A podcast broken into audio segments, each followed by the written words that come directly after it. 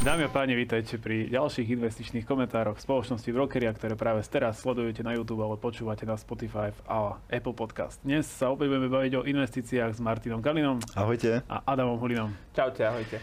Ahojte páni, tak uh, ako sa máte? Veľmi dobre. Ako ináč by sa dalo mať piatok 13. O, áno, dneska je piatok 13. keď to natáčame. Súvisí to nejak s tvojou náladou. Ja mám dobrú náladu. Akýkoľvek piatok. No dobre, a z čoho by sme možno nemuseli mať dobrú náladu, je možno aktuálna situácia v investovaní na, na trhoch. Tak sa poďme, k, po, poďme si ju trošku priblížiť. A padá všetko a poriadne. A je to také zlé? Ani nie, čo povieš? Za mňa to nie je sa až také zle, lebo čím, pardon, čím viac to padá, tak tým to máš potom lacnejšie, keď to kúpeš pravidelne, vieš?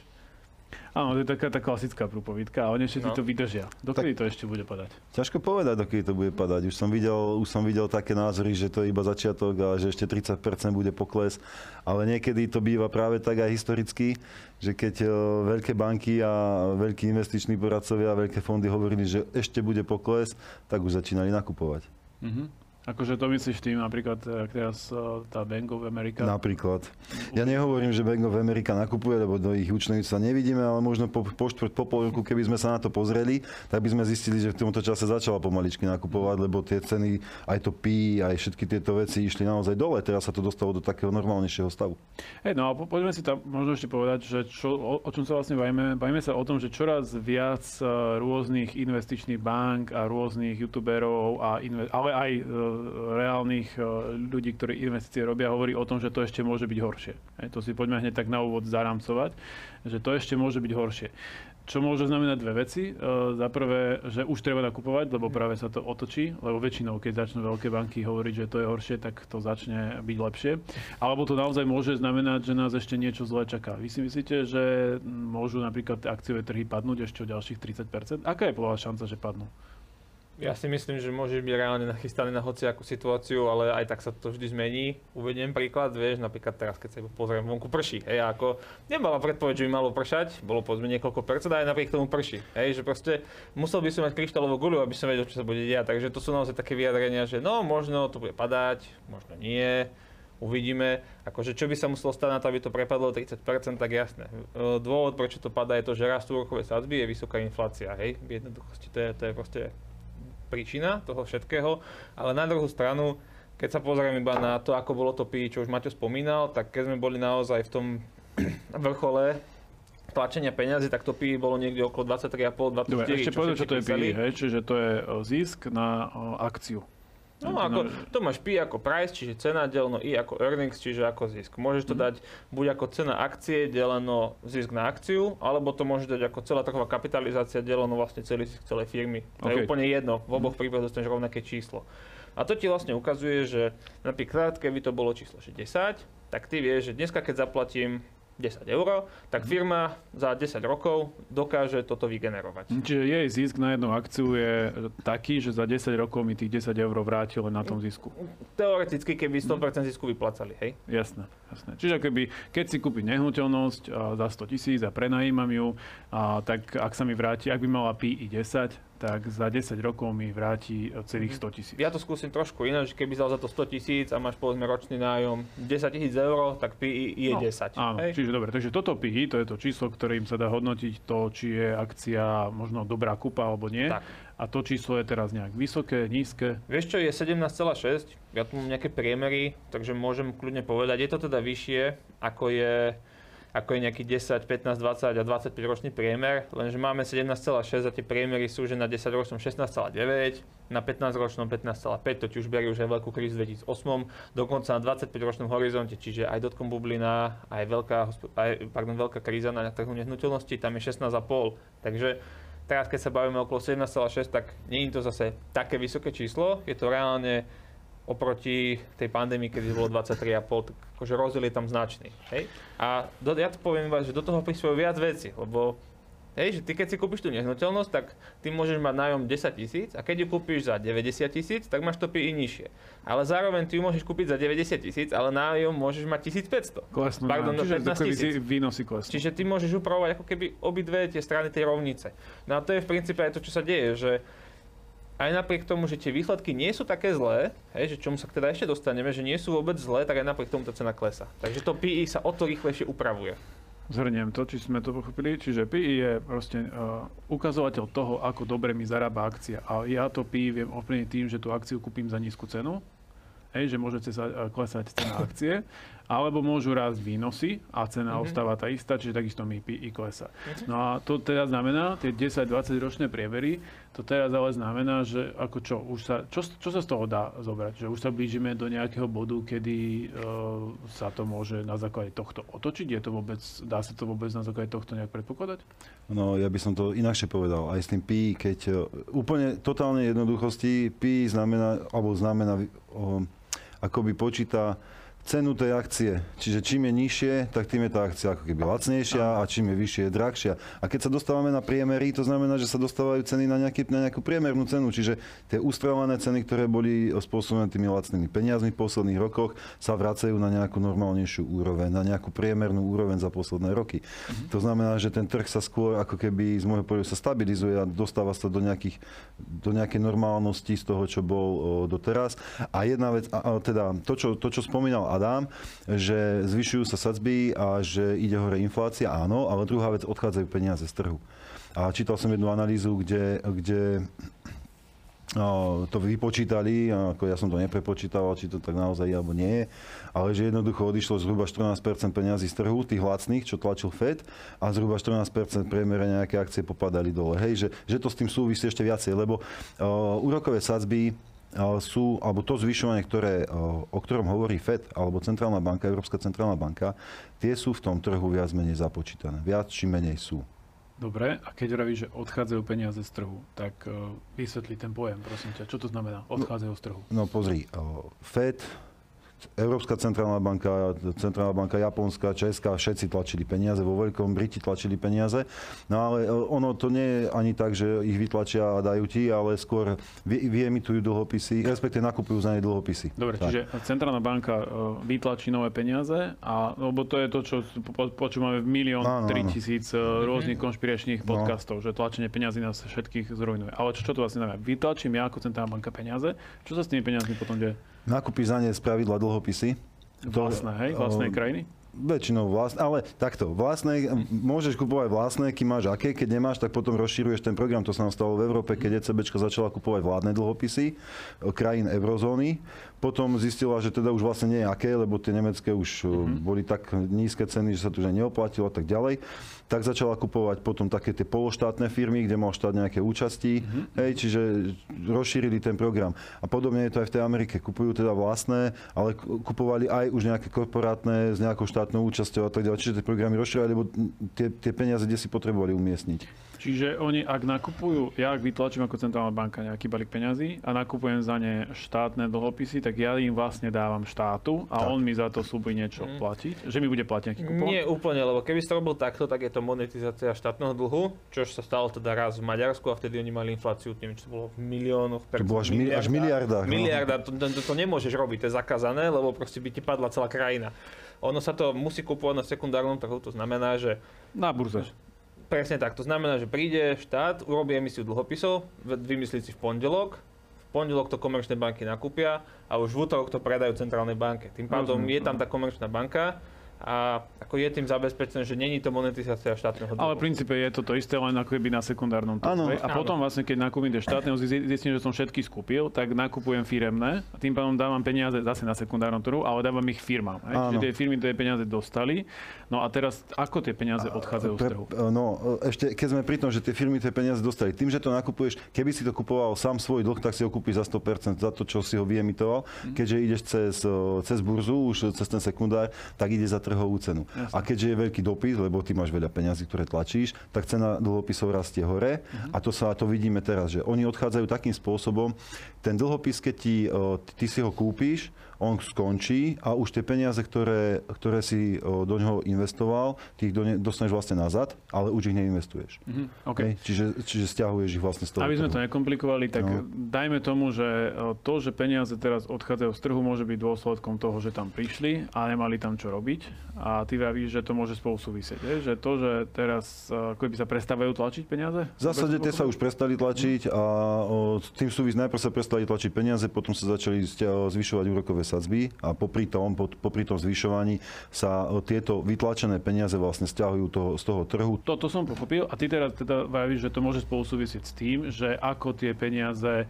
Uh, odchádzajú z trhu, tak o toľko klesá aj samotný trh. Z, áno, že to tak, môže byť takú, korelácia. To, videl som, čítal som takú teóriu. No dobre, ale tak, tak poďme si to možno rozobrať, že začneme akciami. Akcie od začiatku roka, uh, nezdá sa mi, že by rástli.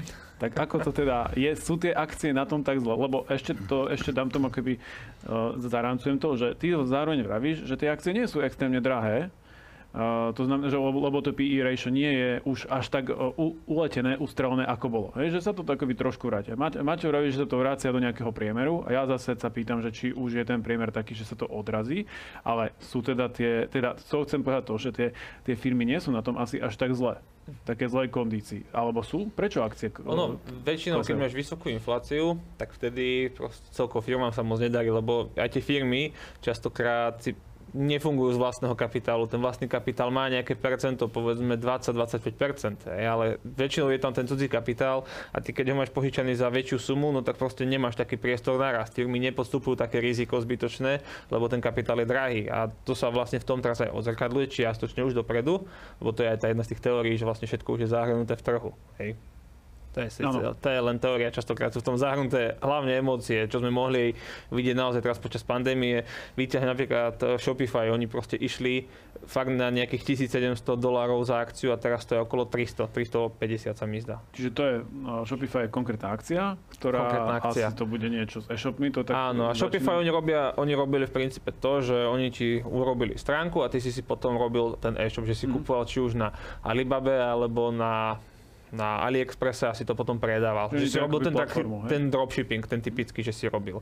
No a ako prišiel problém aj s Čínou, hej, prišiel COVID, tak tam sa to začalo, začalo potom odrážať, že, že dodávky sa stopli, to bolo na chvíľku, prepad. A potom všetci začali húfne proste robiť e-shopy, lebo však všetci kupovali online, tak akcia proste vyletela pomaly do stratosféry no už je znova naspäť na Zemi. ja som na, veľmi na, krátko pri tomto zastavím. Ja som teraz eh, na jednej konferencii videl jeden perfektný obrázok a, a to bola, že mapa lodí, ktoré kotvia okolo prístaví v Šangaju a čakajú na naloženie a vyloženie tovaru. A že ak, ak teda ten obrazok nájdem, tak ho dáme do komentárov v tomto, v tomto videu a to bolo akože že fascinujúce, že to bolo ako mravenisko lodí, ktoré čakajú na naloženie a to je ten, že bottleneck, hej, že tam sa čaká na tovar mm-hmm. a kým tam ten tovar ne, ne, nenaložia, on do tej Európy nepríde, mm-hmm. on do tej Ameriky nepríde, takže asi aj toto je problém. Ale ty teraz vravíš, že, že tak, takéto akcie niektoré klesli o 86%. Ale to sú asi firmy, ktoré neboli založené na reálnom, akože na ráciu, na výsledkoch, ale na, na tom, že ľudia očakávali, že tie firmy budú rásť. A ako sa darilo možno nejakým, nejakým veľkým spoločnostiam, také mm-hmm. klasické firmy, ktoré si ľudia bežne kúpujú v indexe, napríklad S&P 500. Máme nejaký, e, prečo, prečo vlastne akcie padajú? Tieto firmy sú na tom zle? Vybral som si nejaký ten prierez. Vybral som firmy, ktoré som nazval, že sexy značky. Mm-hmm. Také tie pandemické, keď to naozaj všetci nakupovali, že môžem len niektoré z nich vypichnúť. Je tam napríklad aj ten Apple, ten išiel začiatku okolo 24% plus minus, je to teda cena ku, zatváracia cena ku 12.5., ale ja som to zaokrúhľoval na celé čísla, ako aby sme tu sa nehrali s, cen, s položkami za tým. Hej, aj Microsoft minus 25% a možno taký najväčší prepad zaznamenal Amazon, Ej, oni dokonca mali najhoršie výsledky, čo sa týkalo tejto sezóny. Zatiaľ 89% firiem reportoval z S&P 500 výsledky. Amazon mal zatiaľ najhoršie zo všetkých. Ej, tam ako očakávalo sa plus a oni nakoniec boli ešte hrádovo hlboký minus, že tam ten, to bolo o ako keby 189% nižšie. Uh-huh. A aj tá firma na to zareagovala, hej, že prepadku teda včerajšiemu dňu je 40% takmer. Teraz ešte možno povedzme len veľmi skrátke, že prečo, keď vydá nejaká firma nejaké výsledky, prečo akcie klesnú? Je to nejaký automatický proces, alebo ako to funguje? No nevždy klesnú, keď, vydá, keď sú dobré výsledky, mm. tak väčšinou A keď vydá zle, prečo klesnú? Tak lebo, lebo opäť sú to nejaké očakávania toho trhu a, a my vidíme, aj tie akcie dávajú nejaké predpovede, nejaké forecasty na najbližšie obdobie, či to je 4 rok, rok a tak ďalej. A keď e, po 4 roku vlastne vydá výsledky, tak sa zistí, že či naozaj ide, v tom, te, ide tým smerom a pri tých tržbách a ziskoch, ako si o, vytýčila. No a pokiaľ sa to teda netrafí, že teda má menší zisk, menšie príjmy, no tak o, tí investori sú sklamaní a v tom momente ako keby ten trh začne, nechcem povedať, že panikáriť, ale trh reaguje väčšinou prehnane. To znamená, že v tom momente sa to vypredáva, lebo teda načíname taká firma. Na druhý deň sa, sa začne prepočítavať, zistí sa, že možno, že to nie je také strašné a začne sa to zase kupovať späť. A to chcem práve len, aby sme si možno povedali pre všetkých, čo nás počúvajú, že tá cena akcie je spôsobená iba dopytom a ponukou. He? Čiže ak no, sú nejaké výsledky nejaké firmy zlé, tak veľa investorov sa zlákne uh-huh. a mhm. začnú predávať, alebo povedia, že dobre, zrealizujem zisk, ktorý už na tej firme mám a tá firma možno, že už je v nejakom dekláne, uh-huh. tak mhm. to predám. A vtedy tá cena klesa. No. Nie preto, že by to bolo automaticky ano. nejak nastavené. Ja tu mám ináč na to dobrý príklad. Konkrétne to bol Microsoft. Oni teda zverejnili, mali prekvapenie, že mali o 1,88% lepšie výsledky, ako sa čakalo. Uh-huh. Čo pri číslo Microsoftu čo, čo, akože že... Dobre, ale celkovo tým chcem povedať, že nie je to nejaké veľké číslo. A teraz zober si, očakával sa, že to nebude dobré, akcia deň predtým spravila, že minus 3,5% a vlastne deň na to spravila 4,8% do plusu. Čiže ono, tá volatilita Hej, že tá premenlivosť tých cien je teraz obrovská. Naozaj od toho 2008-2009 sa to zmenilo, prišla armáda retailových traderov, proste obchodníkov, čo nehľadia moc na ten fundament, proste na, na to, čo reálne tá firma dokáže vyprodukovať z dlhodobého hľadiska, ale proste oni obchodujú a hej, sú rôzni influenceri, čo, alebo čo sa proste tomu venujú. Jasne. On a povie, teraz, že predajme a 100 tisíc. A naozaj, no, naozaj je vidno, že tá volatilita sa veľmi zmenila od tomu 2008. Ale to je, sa tak mení, hej, že zase v 2008 bola úplne iná, ako bola napríklad v 70 rokoch, kedy naozaj mohol obchodovať len proste banka, hej, potom už začali prichádzať správcovské spoločnosti a teraz sú tu tradery. No už v princípe nemá kto nový prísť. volatilitu, lebo Áno. viac ľudí do toho dáva a viac ľudí z toho vyťahuje no peniaze, no, takže tie akcie viac no, a menej tak, klesajú ako pred 20 tak, A teraz si si odpovedal vlastne na tú úplne prvú otázku, čo si nám dal, čo sa deje. No proste je to naozaj o tom, že je tu nejaká armáda traderov, obchodníkov, či to bolo na Robinhoode, alebo hej, či to je na, na Etore. Etore, alebo hmm. na Revolut Revolute dokonca sa kupuje hociaká platforma, tak proste to sú ľudia, ktorí nekupujú tú firmu teraz tým, že idem ju držať, lebo, sa, lebo proste budem mať dividendu a budem proste mať dlhodobý výnos. Nie, no ja chcem na tom krátkodobo rýchlo zarobiť a predať to. A to sú, tie, to sú tie akcie, ktoré sme videli vlastne niekedy začiatkom minulého roka. Aj tam to bolo také vypuklé, tie GameStopy a, a no, podobne. American BlackBerry Cinema. a presne AMC. To boli vyslovené tie meme stocks, keď sa na Reddite dohodli a proste sa kupovali akcie. Ale inú vec som chcel povedať. V súvislosti aj s tým Amazonom a s dlhodobým výhľadom. Lebo to, stále sa rozprávame o akciách. Všetci youtuberi hovoria o akciách a nikto nehovorí o dlhopisoch, alebo málo kto hovorí o dlhopisoch. Ja sa to pýtam každého, ale pýtam sa aj vás. Ako poznáte nejakú možno reláciu youtubera, niekoho, kto by hovoril, ako obchodovať dlhopisy? No ja osobne nie. A nie, lebo proste dlhopisy je náročné obchodovať. Je to komplikované. Ale môžu nám napovedať o dôvere vo, vo firmu. A tu by som ten Amazon spomenul, keď mal zlé výsledky, ale v apríli Amazon reportoval, eh, pardon, reportoval, predával dlhopisy, lebo oni si takisto požičiavajú a oni predávali dlhopisy so splatnosťou od 2 do 40 rokov. Mm-hmm. Ako tu štát má problém niekedy predať 40-ročné dlhopisy. Čiže čo tým chceš povedať, že aj keď firma predá dlhopis na 40 rokov, tak asi ľudia veria, asi že, veria, že tu bude. Presne. Asi veria, že tu tá firma o 40 rokov Také bude. Také dlhopisy v pohode predal bez problémov ich predali. Samozrejme už bol vyšší výnos ako napríklad rok dozadu, keď, ich, keď priemerne tam predávali za nejakých 10-ročné dlhopisy za 2,1%, s výnosom 2,1, teraz už 3,6. Hej, čiže to je aj to, čo Adam hovorí, že tie náklady im proste rastú na, to, na tú prevádzku a na to financovanie, lebo však budú musieť platiť vyšší výnos.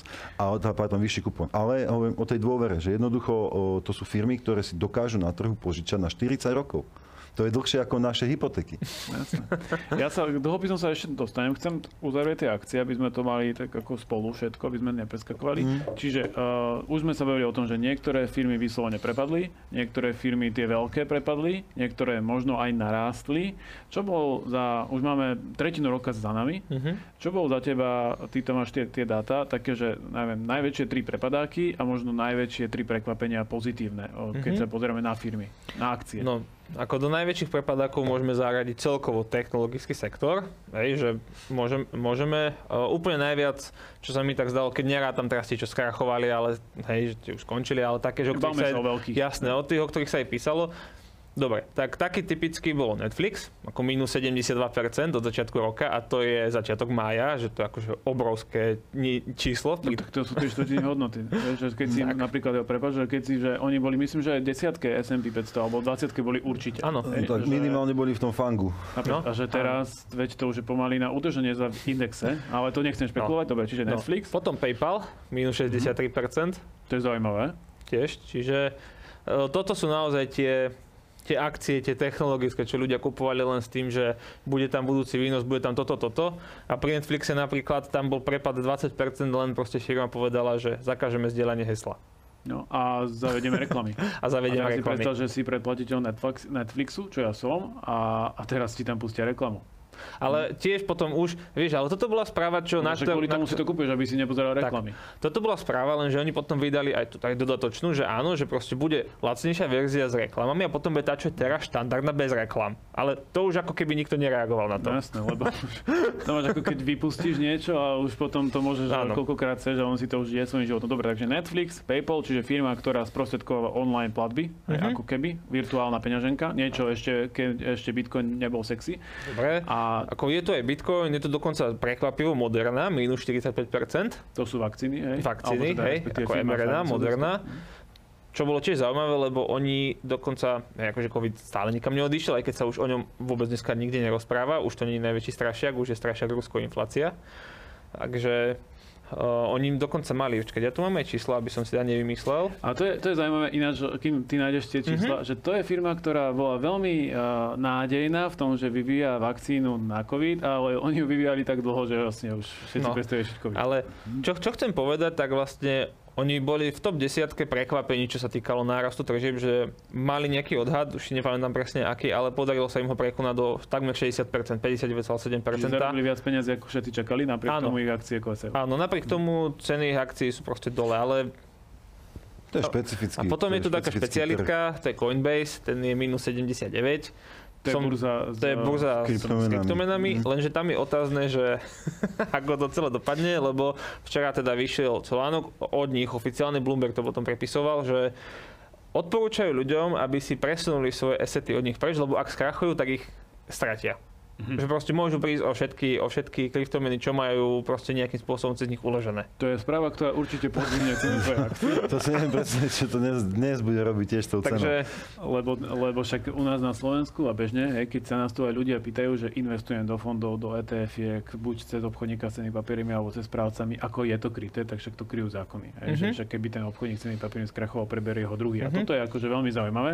Ale však celý ten kryptosvet no. je asi no, pre mňa ale stále. Ja sa len k tomuto vyjadrím, ja som presne na tú tému som sa rozprával s jedným kamarátom, on teda pracuje aj presne v Národnej banke, ako on rieši zo regulácie. A on mi presne hovoril, že oni ne, nemajú zatiaľ na to nejaké kritéria, že vyslovene, keď si chceš otvoriť, povedzme OCP, že chceš klientom obchodovať akcie, robiť to povedzme seriózne, tak máš tam brutálne veľa náležitostí, čo musíš splňať, ale ak idem niekomu robiť investičné poradenstvo v kryptomenách, tak môžem. Ja môžem, nemusím mať ani, ani strednú školu pomaly na to hotovú. Ale to je možno logické, lebo ten trh vznikol a, teraz, a, a ako teda regulácia nestihla na to ešte zastaviť. To je tak, že nestihli, no. nestihli to ešte spraviť, ale potom naozaj vzniká taká uh, neviem ako presne tú situáciu nazvať, že ty chceš reálne klientom nie, niečo robiť, aby to, aby to fungovalo, máš tam proste obmedzenie, hej, aj na kapitál, že musíš mať proste niekoľko 100 tisíc eur, aby si mohol vôbec to OCP otvoriť. A potom tebe stačí si proste oproti tomu, hej, že ísť do kryptomien, kde tá volatilita je častokrát aj 80%. Na akciách ani na akciách taká není ako v tých kryptomenách, ale robiť to môžeš. Stačí ti YouTube kanál a 5000 eur na, na, na promo. A... Keď prídeš z roboty No, večer, akože- môžeš, a- môžeš no, robiť Ale poradenstvo. poďme, ako, aby, sme, aby to malo spád, uh, veľmi v krátkosti, poďme ešte na tie že dobré výsledky. Ktoré Mhm. firmy že ťa prekvapili, alebo prekvapili všeobecne? No, možno tu nebude až také veľké prekvapenie, ale vyslovene, že najviac sa darilo samozrejme firmám, ktoré predávajú ropu. Takže Exxon napríklad v začiatku roka plus 33%. Mhm. Od začiatku covidu. Ja som dal, že cca 40%, lebo tak ako oni začali padať no, už koncom februára, ale akože teraz povedať, že či covid prišiel začiatok marca, koniec februára, hej, preto plus minus 40%.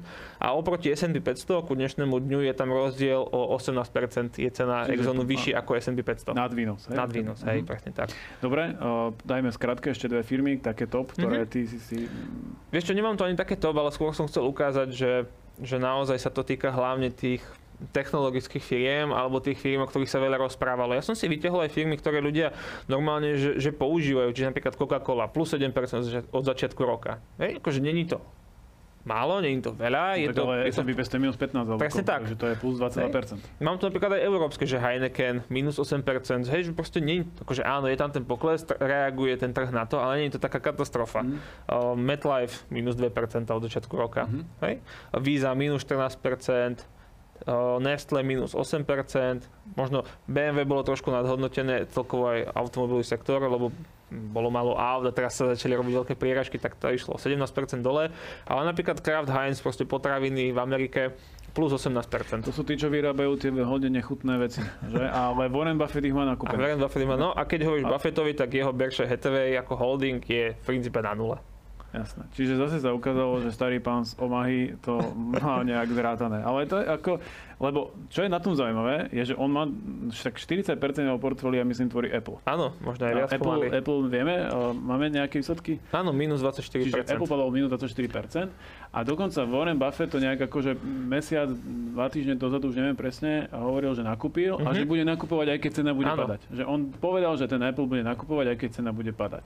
Potom tam má Kraft Heinz, ktorý spravil 18 a tým pádom akože on je svojim investorom nie je nič dlžný svoje povesti, že zase prekonal S&P 500. Nepoďme ho glorifikovať.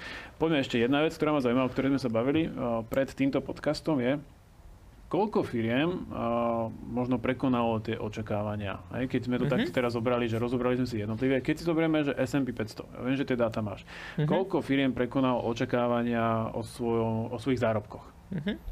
No to je napríklad celkom, celkom zaujímavé, lebo mám tu teda celé S&P 500, tak zober si, že je to teda, nie sú zatiaľ všetky firmy, lebo nie všetky už reportovali, je to, že 89% firiem, čo akože dosť široká vzorka, tak 79% z týchto prekonalo očakávania a 3% boli ako inline, že teda dosiahli to, čo sa očakávalo. A naozaj len 19% ako keby sklamalo. Čiže 79% firiem z tých, čo reportovali, keď to preložím do ľudskej reči, s- tak týmto firmám sa darilo lepšie, Áno. ako všetci čakali. 79, tým, o- vlastne 4 z 5 firmám sa lepšie darilo, ako, ako sme všetci čakali.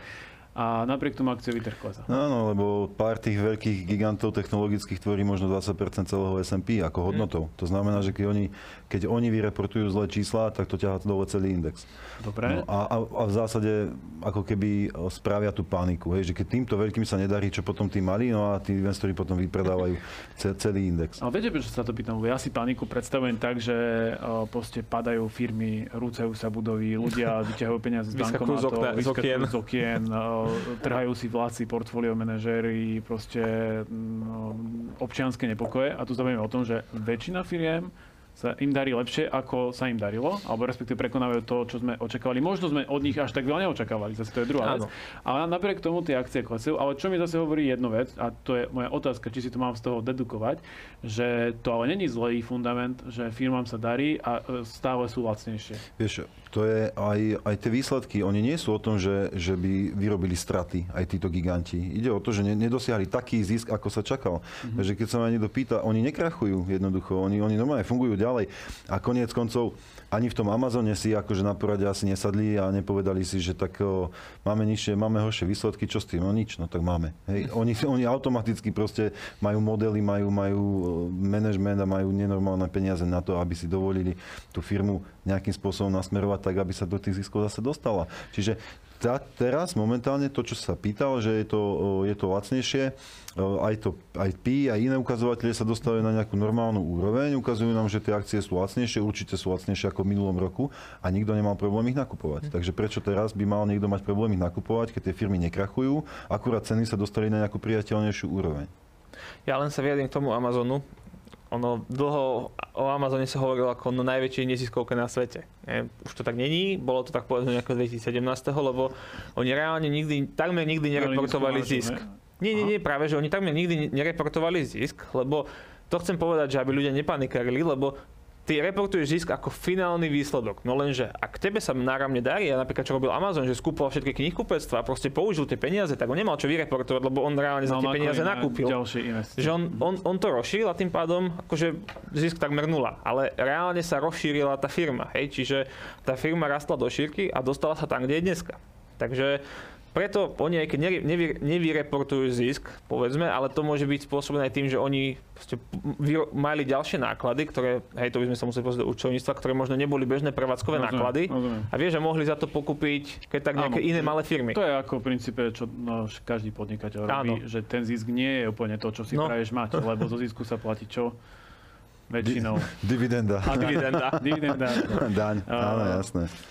Hej, akože ja som len toto chcel vypichnúť, že aby pot- ľudia proste úplne že nepanikarili, lebo tam je viac vecí, čo môžu to Áno, no, no, len keď si na tej burze a ty povieš, že budeme mať taký zisk, tak ho aj chceš dosiahnuť, lebo sa áno, ti potom stane to. Toto. Akože to prostredie je tam úplne iné, lebo za sebou máš miliardu e, investorov, ktorí sú vlastne tvoji donory a Presne tvoje akcie nechceš sklamať, lebo uh, potom uh, ti klesne hodnota.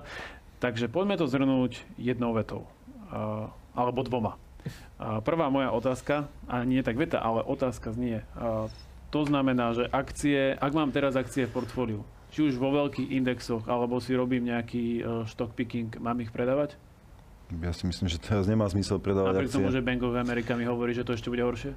No, ak to bude... T- pozri, a, Warren, si... a, a, pardon, a Warren Buffett mi hovorí, že už mám nakupovať. A, a povedz mi, či si špekulant, alebo si, inve, alebo investor. Si investor. Ja som Lebo investor. ak si investor, ktorý investuje na 20 rokov ako naši klienti, že ja neviem, pred dvomi rokmi začali a majú dynamické portfólia niektorých z nich, ktoré majú na 20 rokov, tak ako po, pr- po prvom, po druhom roku robiť nejakú paniku, teraz e, kleslo to, koľko to kleslo? 3, 4, možno 5 mesiacov, povedzme, že od začiatku roka, ale v tom dlhom horizonte to je takýto malinký výsek. Dobre, v skrátke, mám nakupovať už? Ja si myslím, akcie? že priebežne máš no, Nie je to investičné odporúčanie, ale ja nakupujem. Ja takisto, no. Nenakupujem akcie, nakupujem indexy. Ak sme sa doteraz bavili o tom, že akcie, či nakupovať, či nenakupovať, ktoré akcie klesli, ktoré porastli, či je ten trh teda lacný alebo drahý, tak ako sú na tom, máte dlhopisy? Dlhopisy podobne ako akcie takisto klesli. To vyslovene, to čo sme sa v minulej časti bavili o tom, že odchádza odchádzajú peniaze z trhu a až že teda sa zvyšujú sadzby, to vyslovene súvisí so zvyšovaním úrokových sadzieb, že nám klesajú ceny dlhopisov. A mm, ako pre niekoho dosť prekvapujúco, pre iných až tak prekvapujúco nie, ale jednoducho tie ceny klesli. Najviac klesli na tých, na tých dlhých splatnostiach, čiže tie 20-ročné dlhopisy a podobne. Tam je to až niekde minus 20%, čiže už porovnateľné s tými akciami. No teória hovorí, a my takisto um, sme zástancami uh, dlhodobého, klasického, pasívneho investovania lacného a oslobodeného na Slovensku od dane, ale teória hovorí, že keď akcie klesajú, tak dlhopisy by no, nemali ešte viac klesať, tak čo sa to deje? Je to iné, ako to býva väčšinou, alebo sa mýlime, alebo je doma doba? Je to iné, lebo väčšinou, keď sa robili tieto porovnania, tak proste nebolo milión 500 kvantitatívnych uvoľňovaní, Hej, proste nebola, povedzme, že inflácia 10% a úrokové sazby 0%, max 1%. Čiže toto je nové, toto je nová situácia. Nehovoria sa teda ešte o tom, že skončila teda pandémia, čo je samozrejme tá kategória sama o sebe, lebo tým pádom štáty sa snažili nejakým spôsobom podporovať ľudí, proste dávali im doslova v Amerike im dávali proste peniaze na účet, že tu máte, fungujte a tým pádom sa ti do obehu dostane veľmi veľa peniazy, čo ti nafúkne infláciu, ale zároveň tá centrálna banka nestihla na to ešte reagovať. Hej, bol to pokus a teraz budeme teda žať to, čo sme si zasiali. Dobre. Ono to, ono to, vieš, aj v 2008-2009 sa začali tlačiť peniaze a inflácia nešla hore ani v Amerike, ani v Európe. Veď konec koncov Európska centrálna banka tlačila prakticky peniaze nepretržite od toho 2009. To ani nemala prestávku ako Američania, že tí už začali stiahovať peniaze a začali zvyšovať sadzby. A teraz Áno, tá inflácia je, je nielen tými peniazmi, naozaj, to je bezprecedentný objem miliard ktorý sa vytlačil a to nebolo ani v tom 2008, 2009, 2010. Ale na druhej strane pandémia spôsobila to, že firmy neboli pripravené na ten opätovný, opätovný dopyt proste po, po ich tovaroch a preto aj to je dôvod, prečo išla inflácia hore, nie len lacné peniaze. No a No a Európske, centr- pardon, Európske centrálne banky sa snažia reagovať tým, že zvyšujú sadzby, Američania zase najrychlejšie, ECBčka možno, že ku koncu roka, no a to má vplyv na tie dlhopisy. Že my sa už o tom bavíme, takže to vidíme tak by hlbšie, ale poďme si ešte vlastne vysvetliť tú techniku toho, ako sa menia úrokové sadzby a ako to súvisí s výnosmi a s cenou dlhopisov. Veľmi v rýchlosti a v skratke. Mm-hmm. Ono, existuje niečo, čomu sa hovorí dlhopisová krivka to je len, máš tam, že aký je výnos. To je veľmi v rýchlosti no, v rýchlosti máš tam len výnos, aký a potom máš splatnosť rok, 5, 10, 15, 30 a ona nejako vyzerá. No a centrálna banka, ona nedokáže ovplyvňovať tie dlhé sadzby.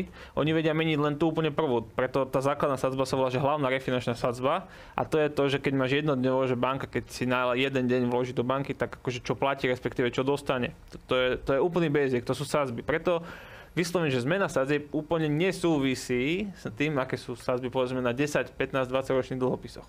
Tam sa to viac ozrkadľuje na inflácii a napríklad, keď chceš riešiť e, hypotéku, tak tam je benchmarkom, respektíve s čím sa to porovnáva 30-ročný výnos na dlhopisoch. Dobre, ale poďme späť dlhopisom. Aj hypotéky mm-hmm. nechajme Ja len hovorím, lebo hypotéka je tiež dlhopis, pretože ty, aby si dostal od banky hypotéku, tak ona musí vydať hypotekárne záložené listy a to sú vlastne dlhopisy. Áno, to tak fungovalo v teórii a už teraz Nie, je to... stále tak funguje. Už nemusí. Hypotekárne záložené listy sa už nerobia. Ale poďme späť tým dlhopisom. Ale mm-hmm. to, čo hovorím, je, že no, má to nejaký súvis. Hej? Že keď, keď banka, centrálna banka zmení úrokovú sadzbu smerom dole, tak ceny dlhopisov väčšinou rastú. Prečo? Áno, tak má to súvis s akoby bezrizikovým, bezrizikovým vkladom, čiže s tým nejakým terminálnym vkladom alebo s niečím podobným, k čomu to porovnávaš a k tomu môžeš porovnávať potom možno štátny dlhopis, ktorý sa berie tiež ako kvázi bezrizikové aktívum nejaké. No a ak mi pôjdu hore sadzby na tých, na tých úložkách, na tých terminovaných vkladoch, asi zrejme k tomu mieríš, že ja si môžem uložiť peniaze na nejakom terminovanom vklade, za ktorými štát ručí za 2% ročne, tak nemám dôvod ísť do nejakého rizikovejšieho aktíva, napríklad dlhopisu, za, za ten istý úrok za tie 2% alebo za 1,5, takže ten by mal mať nejakú prémiu oproti tomu bezrizikovému, tak preto vlastne aj ten výnos na dlhopise z pravidla býva vyšší, aj keď je to nejaký bezpečný dlhopis, že bankový alebo štátny. Takže áno, a keď mi idú hore tie sadzby na tých o, terminovaných vkladoch napríklad, tak automaticky pôjdu hore pri nových dlhopisoch aj výnosy z tých nových dlhopisov, lenže čo my vidíme v tých tých našich fondoch, aj v tých ETF-kách, aj v, každých, v každom fonde, je to, že ak chcem obchodovať staré dlhopisy, ktoré som už ja mal, že keď bola, termi, keď bola sadzba nulová a ja som si kupoval dlhopis možno s 1%, tak som bol 1% nad tou nulou. Ale dnes, keď bude sadzba možno 2%, tak ja by som bol ako keby 1% pod tou nulou, keby som si ho kúpil. Takže si ho musím kúpiť lacnejšie. Takže zhrniem to. Ak mám dlhopisový fond, ktorý pravidelne nakupuje napríklad 20-ročné dlhopisy a keď je úroková sadzba 1%, centrálna sadzba, napríklad FED, mm-hmm. hej, a vydá, že, alebo má nastavenú 1%, tak tie dlhopisy zarávajú, ponúkajú viac ako 1%, tie štátne. Napríklad 1,5. No. Áno, to je... tak, tak by to malo byť. Nie vždy to tak je, ale áno, dajme tomu, že je to tak v 95% prípadov. Dobre, takže dá sa to povedať, že takto to je. Hej? Že áno. väčšinou sadzba e, je na dlhopise vyššia. Čím dlhší dlhopis, ešte viac vyššia, lebo sa zavezuje na dlhšiu dobu. Keď Fed, uh, oni tie dlhopisové fondy nakupujú tie dlhopisy za 1,5%, majú nejakú cenu.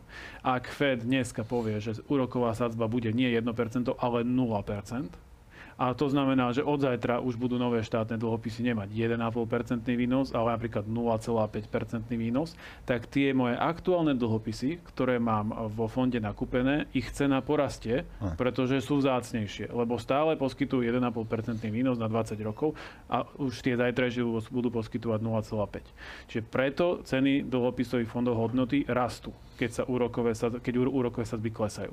Teraz je opačná situácia, že sme v situácii, keď rastú úrokové sadzby. To znamená, že aktuálne dlhopisy sú atraktívnejšie ako tie staré z hľadiska kuponového výnosu. Lebo ak rastie základná úroková sadzba, tak aj výnosy budú poskytovať vyšší výnos. A to znamená, že tie fondy majú nakúpené dlhopisy, ktoré už mali ten nižší výnos a ich hodnota klesá. Takže fondy padajú dlhopisové.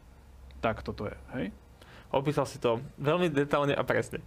Čiže áno. A, a teraz, že to je, to je fajn, ďakujem pekne za pochvalu, ale uh, čo to vlastne znamená? Lebo to vlastne znamená, že ak ceny dlhopisov budú rásť, uh, pardon, výnosy. ak úrokové sadzby no. budú rásť, a i, samozrejme výnosy na dlhopisoch, no ale fondy budú ďalej padať. A keď máme nakúpené dlhopisové fondy, tak oni budú do nekonečna. Že kde sa to zastaví? Tak fondy začnú obmieniať tie dlhopisy, lebo my sme sa bavili v, pred časom o tom, že že ten dlhopis má nejakú splatnosť. To znamená, že tie fondy ich kupovali už pred časom a tie, čo mali nakúpené, dneska možno niektoré z nich končia a budú nakupovať tie nové dlhopisy, tie s tým vyšším výnosom, čiže oni sa postupne začnú dorovnávať. Ale chce to čas, to sa nedá vymeniť to portfólio, že hneď, lebo dnes, keby všetko, všetky dlhopisy vypredali, tak ich cena prakticky padá k nule. To je mhm. jedna vec na tých starých. A druhá vec, nových nie je toľko, aby dokázali naplniť tie portfólia tými novými. Takže chce to čas, tá obena tam príde a tie nové budú mať vyššie výnosy. No. Ja len doplním, Maťo to hovoril v predchádzajúcom podcaste, respektíve bavili sme sa o tom, že na tie dlhopisy môže vplývať aj ten odliv tých peňazí.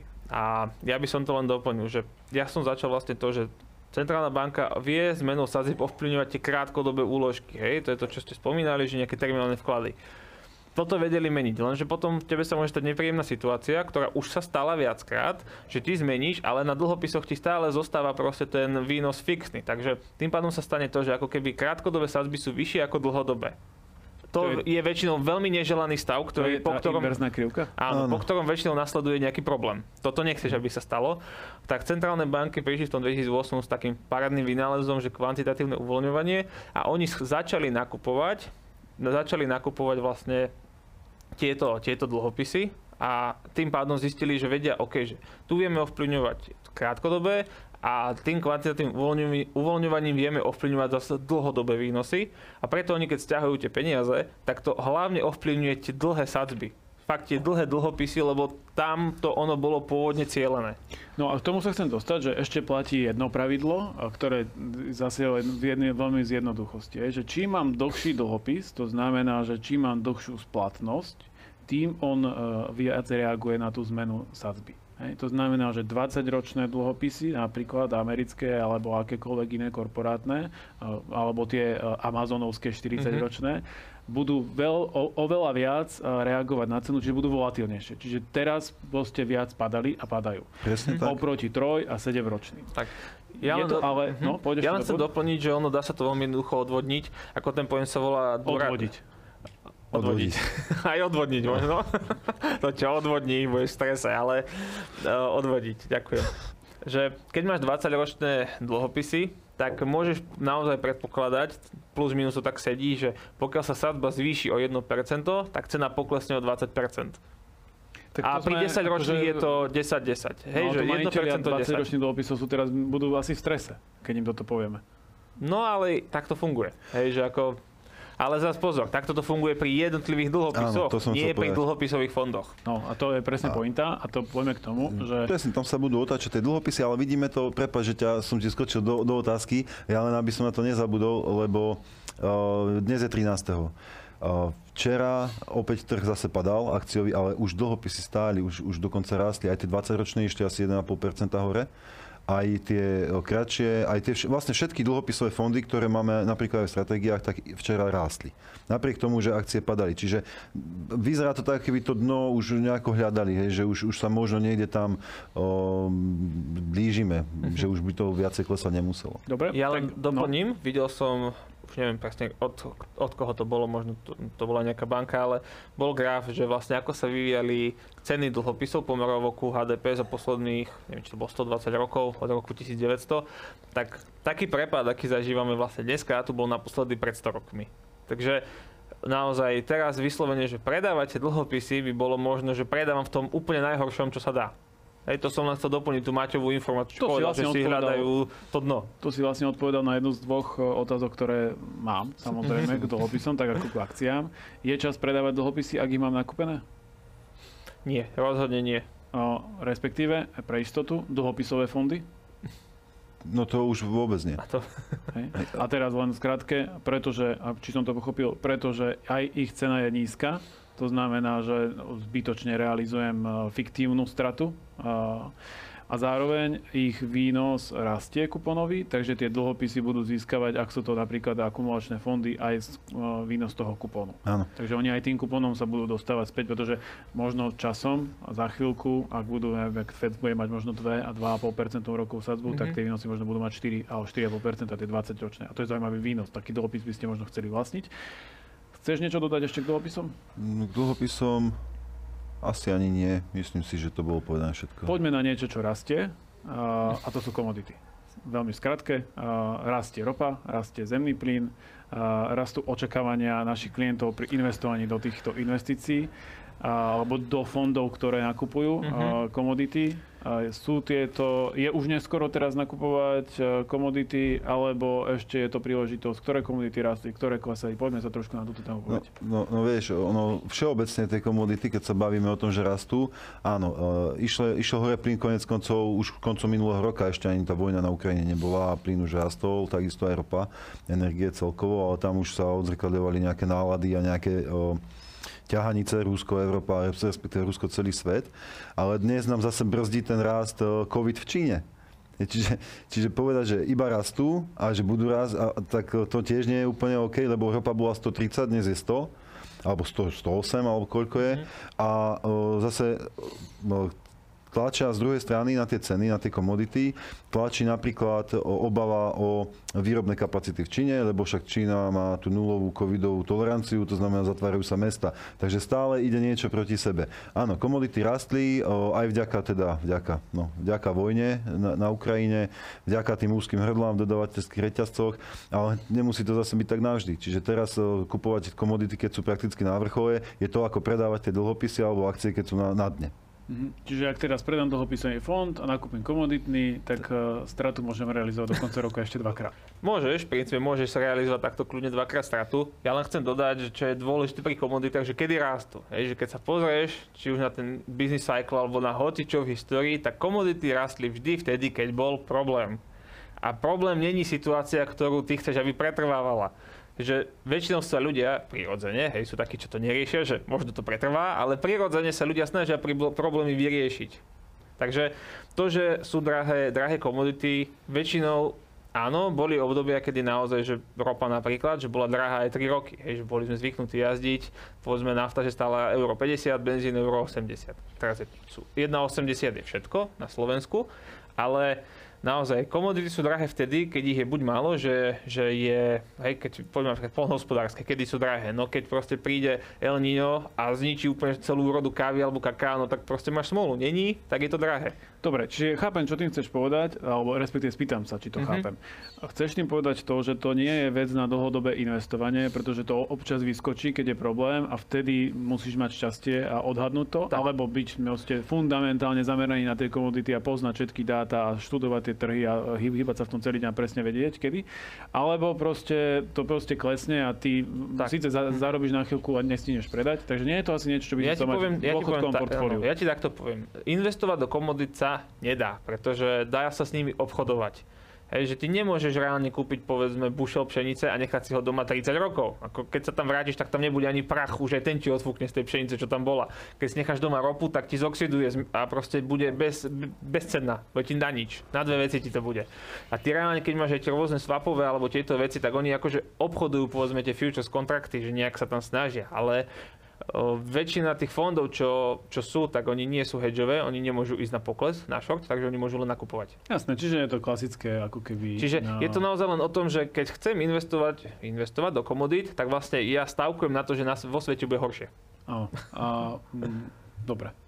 Myslím, že k tomu netreba ďalej. No, nie je to niečo, čo by som chcel mať v dôchodkovom portfóliu a každý klient, ktorý sa nechce starať o svoju investíciu, investovať No. pasívne, tak komoditám by sa mal vyhnúť. A, alebo mať možno zlato na to, že zahedžovať. Vieš, ja len položím takú otázku, možno nie ani tebe, ale každý nech sa to samého spýta, že ako už len svet alebo ľudia majú prospekt z toho, že cena pšenice, kukurice rastie. Veď proste menej ľudí si bude môcť dovoliť jedlo. Áno, áno, je to cynické. Áno, ako, je ako ako- investovať na pokles nejakej firmy. Áno. Áno. Že ty e, shortuješ, ty na tú, po- tú, No, ty, tú firmu vlastne pripravuješ o peniaze tých Len- ľudí, pripravuješ Tak, o prácu. A presne to, tak. to len, ja som čítal, len tak ma to teraz napadlo. A keď nie, tak to vystrihneme. An, Andrej Kostolani to bol taký, on je taký starý obchodník a on sa, alebo už teda asi ani nie, lebo on e, napísal veľmi dobré knihy a investoval už počas druhej svetovej vojny a vojny a raz investoval na pokles nejakej firmy, ktorá naozaj skrachovala, kto, on na tom zarobil strašne veľa peňazí, ale na konci dňa povedal, že to bol najhorší obchod v živote, pretože to dopadlo tak, že ten manažer tej firmy proste spáchal harakiri, tam ľudia páchali samovraždy a on síce zarobil na tom aj land, ale strašne veľa ľudí pri tom utrpelo a radšej by tie peniaze tej firme vrátil. To bola len taká krátka súka. Skôr sa dostaneme ku kryptomenám, tak poď ešte niečo Ja k tým komoditám, vieš, e, sú mnohé fondy a to nesúvisí to len s ESG, ale to už bolo už predtým, ako ESG bolo populárne, ktoré neobchodovali vôbec komodity, ako pšenica napríklad, alebo kukurica, proste tie poľnohospodárske plodiny, lebo hovoria, že to je obchod s hladom. To je presne to, čo, čo vy hovoríte, takže konec koncov aj v mnohých, e, mnohých fondoch e, tieto veci nenájdete a v niektorých samozrejme áno. Jedna veľmi krátka otázka. Uh, kryptomeny. Ako sa správajú od začiatku roka? No, Mhm. No. a, ako kryptomen. Čiže Bitcoin od začiatku roka minus 41%.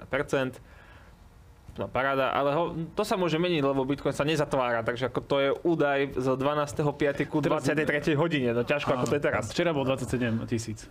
No, te, chvíľku te, 26, tesne, no. tesne pod, no. To bol taký, taký veľký ohlas, že už klesol až po 27 tisíc na chvíľu. OK, však ako Bitcoin ma ne, ne- nezaujíma v princípe viac ako táto informácia a, a teda Ale nie je to čo by- vôbec žiadne digitálne zlato. Tak, a čo by mohlo byť ale zaujímavé, akože iba informáciu, že sú tie NFT, hej, čo sme sa aj bavili, dokonca sme mali na to aj podcast. opičky, mhm. No, opičky, tie boli ukradnuté, tie už ne- nevlastní vlastne nikto, ale skôr to, že ako po tomto, čo sa stalo, že ako sa zmenil ten NFT trh, že všetci doteraz, že to je budúcosť, neviem čoho, že každý bude mať nejaké, dokonca aj firmy začali vyrábať svoje vlastné NFT, čiže non-fungible tokens a reálne, keď som pozeral tú štatistiku, tak vlastne pokles obchodovateľnosti bol nejakých 98% a počet aktívnych užívateľov o 97%. Ako to je jasné, lebo kúpiš niečo fiktívne, hej? Áno, že, že, áno. že tá, z toho ľudia odídu ako prvé, keď potrebujú peniaze vyťahovať. No, ale...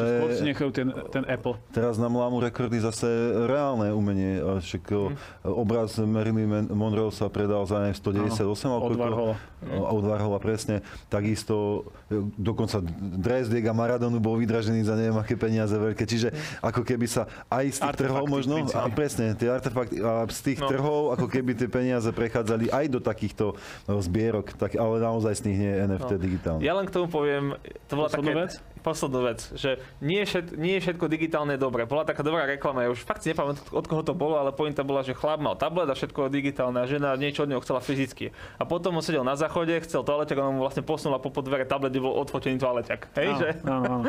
že nie je všetko digitálne dobré a pri tom umení si myslím, že to je tak tiež. Hej, lebo vid, sa, sami to vidíme, dá sa to ľahko ukradnúť, ale ak fakt mám obraz, mám ho doma, no tak niekto fyzicky mi ho musí prísť zobrať. Dobre, poďme ďalej. Uh, pasívne in- investovanie uh, versus stock picking. To znamená uh, obchodovanie aktívne, vyberanie si čerešničiek, vyberanie si firiem. Vidíme tu, že nejaké firmy rastú, nejaké klesajú, in- indexy padajú.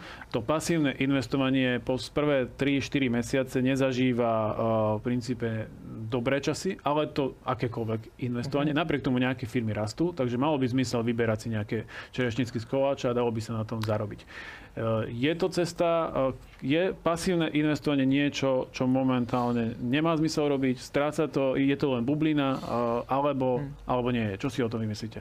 Je lepší stock picking? ja ti to poviem takto. Keď si fakt dobrý, ako napríklad sú niektorí portfólio sú, ako napríklad Warren Buffett. On neinvestuje pasívne, on investuje aktívne, ale on si zároveň uvedomuje, že aké je to náročné, proste není to naozaj len o tom, že ja si teraz pozriem nejaké dáta a hotovo, hej, že ja keď som pozeral nejaké rozhovory s ním, tak on vlastne vyhodnocuje samozrejme aj finančné ukazovatele, potom vyhodnocuje management, on chce tých manažerov reálne poznať, chce vedieť, aké majú hodnoty, chce vedieť, čo by robili, keby proste príde nejaký problém. Čiže a skrátka, on, on vlastne, si tú firmu, kým ja to takto, ja to, on sa tak aj definuje, že on není investičný analytik, že on, neinvest, on nerobí to, že by pozeral sa na data firmy, ale len akože business analytik a business manager, že on vlastne riadi firmu, on ju nevlastní. On to, on to tak sa prezentuje, že a vtedy je naozaj lepšie robiť, že si vyberám akcie, ktoré chcem. Lebo vyberám si firmy, ale pokiaľ naozaj ja som normálny bežný človek, ktorý proste nemá tú možnosť, že teraz sadnem na lietadlo a pôjdem fakt do Ameriky sa s každým s tým manažerom porozprávať, lebo nespravujem niekoľko miliónov, tak a sa mi to, jednak sa mi to neoplatí kvôli tomu, že chcem zainvestovať tisíc eur, povedzme si to na rovinu. A proste je to úplne iný prístup k tomu, k tomu podnikaniu. Máte? To sú úplne iné informácie, ktoré oni majú. No. To znamená, že ak sa ty ako, ako povedzme, že si sprostredkovateľ, ktorý, alebo obchodník s tými papiermi, ktorý sa s klientom rozpráva a ideš mu odporúčať nejaké, alebo idete sa spolu dohodnúť na nejakých akciách, ktoré by možno boli dobre do portfólia, sa nedostaneš desatine tých informácií, čo sa dostane možno ten Buffett. Takže tam by som, sa, tam by som bol veľmi, veľmi opatrný a ani aktívnym fondom od začiatku roka sa zase až tak prevratne nedarí. Hej, keď, keď áno, pasívne všetko to padá, no lebo ideme podľa indexov a keď indexy padajú, tak padajú aj etf to je jasné ale na druhej strane, ak by, ten, ak by to, to vyberanie tých čerešničiek, tých najlepších firiem tak dobre fungovalo a každý to vedel, tak dnes by mali aktívne fondy akože byť úplne super. Hej, a nie sú. Áno, ja si neodpustím ináč, akože tu si fakt neodpustím, že stock picking, to nie sú tie YouTube videá asi, že? No, to isto Tam nie. človek nie. na YouTube a o, o, o čom je vlastne stock picking, ako ho chápem ja, že vyberem si tie najlepšie firmy, spravím si kvalitnú analýzu, spravím si tieto veci, ktoré ste hovorili, pozriem si výkazy, keď mám na to, tak idem do tej firmy a zistím a zainvestujem tam potom ten milión a vyberiem si pár firiem. Ale asi to není, že vyberiem si 45 firiem.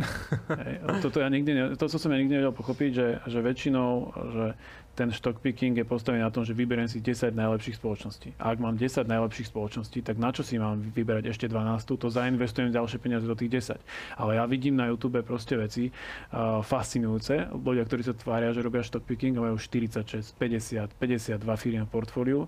A ja sa potom pýtam, a to týmto ľuďom dávate peniaze? A ako YouTube na, na, nadšenci? To je jedna vec, lebo to už potom nepovažujem za stock picking, ale za tzv. blind picking. Hej, že idem a hádžem si si uh, doterča šipko. Áno, ale to... A dneska sa mi páči McDonald, tak si no, áno, Ale ináč, keby si takto pokračoval 4 roky, tak máš celé 75 nakúpené. No jasné, ale to... Akurát to, drahšie. Ale to nejakí, nejakí ekonomovia to pomenovali, že to je, keď slepí sa nechajú viesť slepými. Presne to si teraz povedal. Hej. Mm. To, to nie je úplne že nová myšlienka, ale to som už čítal dávnejšie a je to tak, lebo ty si predstav, keď sa, hovorím, keď sa bavím o tých informáciách, aby si si kúpil dobrú firmu, musíš naozaj mať detailné informácie, aby si roz, rozumel tej firme. Aj to hovorí aj Buffett, že on kúpuje len biznisy, ktorým rozumie. Teda. A, a aby si mal dobré informácie, tak najprv musíš niekde, niekde niečo zaplatiť, aby si sa k ním dostal. Ale no, prístup napríklad na Bloomberg, na ten ich terminál, ťa stojí 2000 dolárov mesačne. No. Takže otázka je, keď ten youtuber má dole ten link na Patreon, aby si mu prispel na jeho videa, že či si platí 2000 dolárov mesačne Bloomberg napríklad. Jasné. A, a keď sme, a po, len posledná vec k stockpickingu, uh, neviem, či som to vysvetlil dostatočne jasne o tom, čo si o tom myslím, ale keď si zoberieme aj toho na Buffetta, však on nemá nakúpených 70 spoločností. Možno má, ale 40% mm. má v Apple. Hej, že napriek tomu proste sype 40% peňazí svojich investorov do jednej firmy nevyberá 46 a rozdeľuje to 1,46. Proste asi vie, eh, prečo to robí, prečo kupuje eh, menej eh, za viac. Dobre, posledná vec a vec, ktorú, ktorou to môžeme celé ukončiť je, často sa pýtajú ľudia, ktorí investovali len nedávno a investovali prvýkrát a investovali možno v novembri, decembri väčšiu mm-hmm. čiastku peňazí. Mm-hmm. A sú vystrašení, pretože je to normálne. Zainvestovali prvýkrát, dneska sú 15% strate. Možno zainvestovali niektorých 100 tisíc a dneska majú 85. Mm-hmm. Je, čo by ste povedali takémuto klientovi? Je čas niečo meniť? No ja ti poviem to, čo som povedal teraz nedávno klientke presne, o, zainvestovala nejakú, nejakú sumu a sme sa bavili, že to, ako to vyzerá. Tak samozrejme ona nežije vo váku, čiže číta aj noviny a pozerá aj televíziu, tak vie, že to nie je úplne všetko optimálne teraz a je v strate asi 10% alebo 12% na tej svojej investícii, takisto to, to boli väčšie peniaze a investoval v novembri. Čiže to je úplne presne ten príklad, ktorý hovoríš. My sme sa v novembri o tom bavili, že to môže klesnúť a je tam pol roka zhruba, alebo teda 7 mesiacov možno. Čiže žiadna panika. Hej, akože nerobte žiadnu paniku, nie sme tam ešte ani rok a horizont tam má teda dosť dlhší a ona to zobrala veľmi, veľmi racionálne, lebo vidím, čo sa vo svete deje, takže som, a bával som sa, že to bude ešte horšie, hej, takže nakoniec je celkom spokojná. Čiže klient ti, ktorí majú dlhší horizont, ak sú v akciách, konec koncov aj v tých dlhopisoch, to tiež nie je horizont na pol roka alebo na rok, takže naozaj sú na začiatku, treba vydržať, ono vždy sa ten trend zmení. Ako sa zmenil dobrý na horší, tak sa zmení aj ten horší na lepší trend. A v zásade aj historicky ten medvedí trh, keď to padá, trvá vždy oveľa kratšie ako potom ten bíči, keď to rastie. Dobre. Vieme garantovať váhou svojho slova, že o 10 rokov budú títo klienti v pluse? Ako No. je to podľa vás pravdepodobné? Že o 10 rokov budú títo klienti v pluse, nechcem povedať, že na 100%, ale to bude akože s, s veľkou, veľkou pravdepodobnosťou blížiacou sa k istote. Ja som práve videl takúto štatistiku, tak tá pravdepodobnosť je 98%. No, Presne. Tak, Čiže človek, ktorý dneska je v strate minus plus minus, 15%. áno, plus minus nejaké drobné. To bola vlastne štúdia, oni presne brali také, že za 10 rokov, že keby si držal, oni tam dali, oni to potom štatisticky vyhodnotili, bolo to neviem čo, nejakých 40 rokov, vieš, že povedzme 1. mája 40 a potom ku 1. máju 50. A takto išli každý den deň a porovnávali. A to boli ešte 100% akciové asi. A to boli investície, 100% že- akciové, že presne tak. S&P 500 alebo niečo také. Presne tak, 100% akciové bolo to S&P 500 ako index a 98%, že naozaj jediné, čo to viac menej tak kazilo, tak boli 70. roky, hej, tam to moc nešlo a potom naozaj ten rok od 2000 do 2010, hej, že Takže za 10 rokov budú aj ľudia, ktorí sú dneska 20% minuse v pluse. Na 98%. OK. Uh, posledná vec. Každý dobrý podcast, alebo každý podcast aj o zlých veciach by mal končiť nejakou pozitívnou uh, správou. Čo pozitívne viete povedať o investovaní dnes? A o, o tom, čo nás čaká.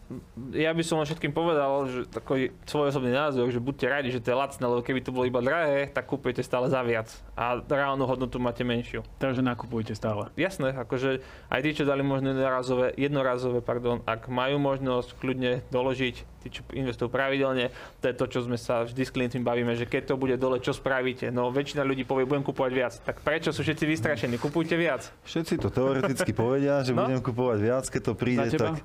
Pozitívna keď, vec? Pozitívna vec? Ja nemám pozitívnu vec. Ja by som len chcel povedať, akože nie, že nemám, ale chcel by som povedať, čo sa vraví a čo hovoria aj, starší, skúsenejší. Najhoršia smrť je z vyplašenia a platí to aj pri tých akciách. To znamená, neplažme sa, treba to brať racionálne, naozaj o, historicky aj, aj, aj inakšie o, tie, tie trhy vždy nakoniec zarobia. Takže treba počkať. A to boli tie najlepšie slova, ktoré ste mohli počuť na záver uh, týchto investičných komentárov. Dnes boli so mnou tak ako vždy Martin Kalina Majte sa pekne, ahojte. a Adam Hulin. Ahojte, čaute. Naše investičné komentáre si môžete pozrieť na YouTube alebo vypočuť na Spotify či Apple Podcast. Ahojte priatelia.